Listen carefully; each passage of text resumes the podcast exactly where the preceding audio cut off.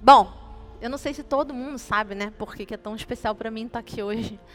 Mas eu quero mostrar uma coisa para vocês que na verdade ninguém viu, que eu só mostrei mesmo para talvez, eu não sei nem se a minha família viu, só o meu marido, né?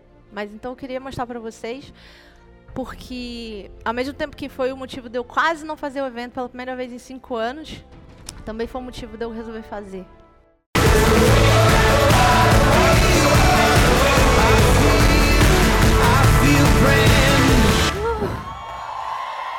Agosto desse ano eu engravidei, sem querer, sem saber, aos 41, quase 42. Né? Eu achando já que eu tava na menopausa. Falei, minha menstruação não veio, tô na menopausa. Só que não. E aí, duas semanas depois, a gente foi fazer a ultra, né, para confirmar se estava tudo bem, né, da gravidez. E aí a gente descobriu que tinha duas vesículas vitelinas, ou seja, tinham dois bebês.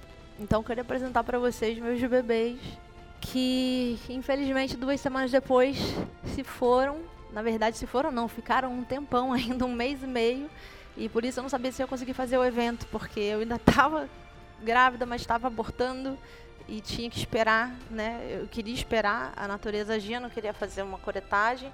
E eu sei que tem muitas mulheres aqui que passaram por essa situação também. Muitas mesmo. Não vou nem falar para vocês levantarem a mão, porque eu vou tomar um susto de quantas que são, porque eu recebi mais de mil mensagens. E, então vocês sabem, né? E tem muitas aqui que eu sei que já passaram por isso duas vezes, três vezes, e até seis vezes. Eu não sabia se fisicamente eu ia poder estar aqui. Mas, por cada um de vocês, e também por eles, que foram espíritos de luz que não precisaram chegar no ponto da, que a gente está, de vir para a matéria para sofrer tudo que a gente sofre, né? Esses perrengues todos.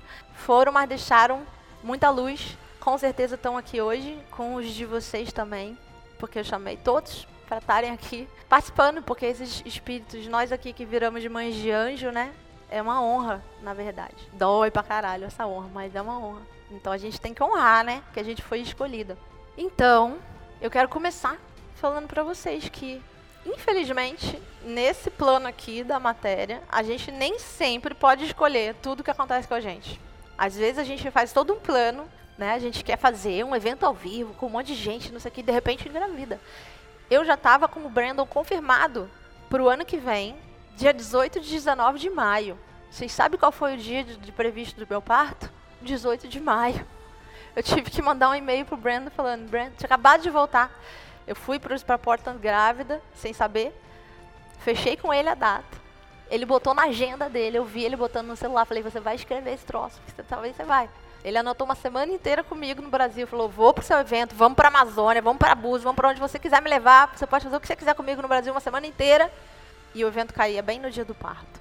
A gente não escolhe o que acontece. E aí depois perdi. A gente não escolhe o que acontece. Mas a gente sempre pode escolher como que a gente vai se sentir. Essa é uma escolha que a gente tem. O nosso livre-arbítrio não é a gente escolher tudo que vai acontecer com a gente. Ah, mas eu não quero que aconteça coisa de mal. Acredito que muitos de vocês aí já estão nesse mundo de desenvolvimento pessoal. Quem aqui já tem uma pilhinha de livro de autoconhecimento, espiritualidade na sua cabeceira? Um é cartolezinho, de Deepak Chopra, né? Aí todo mundo fica falando, a sua realidade é você que cria, a sua realidade é você que cria, e você acha que legal, você lê o livro, mas quando você tá lá no meio do perrengue, você fala, porra, eu não criei essa porra. O que, que eu fiz para criar esse trem que tá acontecendo aqui comigo? O nosso livre-arbítrio nem sempre quer dizer que a gente vai ficar escolhendo só coisa maravilhosa. Esse plano não é para acontecer só coisa maravilhosa. Até porque nesse plano a gente só entende que a coisa é maravilhosa quando acontece outra bem escrota. A gente fala, nossa, aquela coisa era tão maravilhosa que a gente não dava muito valor, né? E aí depois quando ela chega de novo, né? Então é sempre a gente está em ciclos o tempo todo, tudo sempre se alterando, sempre mudando. Mas esse livre-arbítrio ninguém tira da gente. Como que a gente quer se sentir?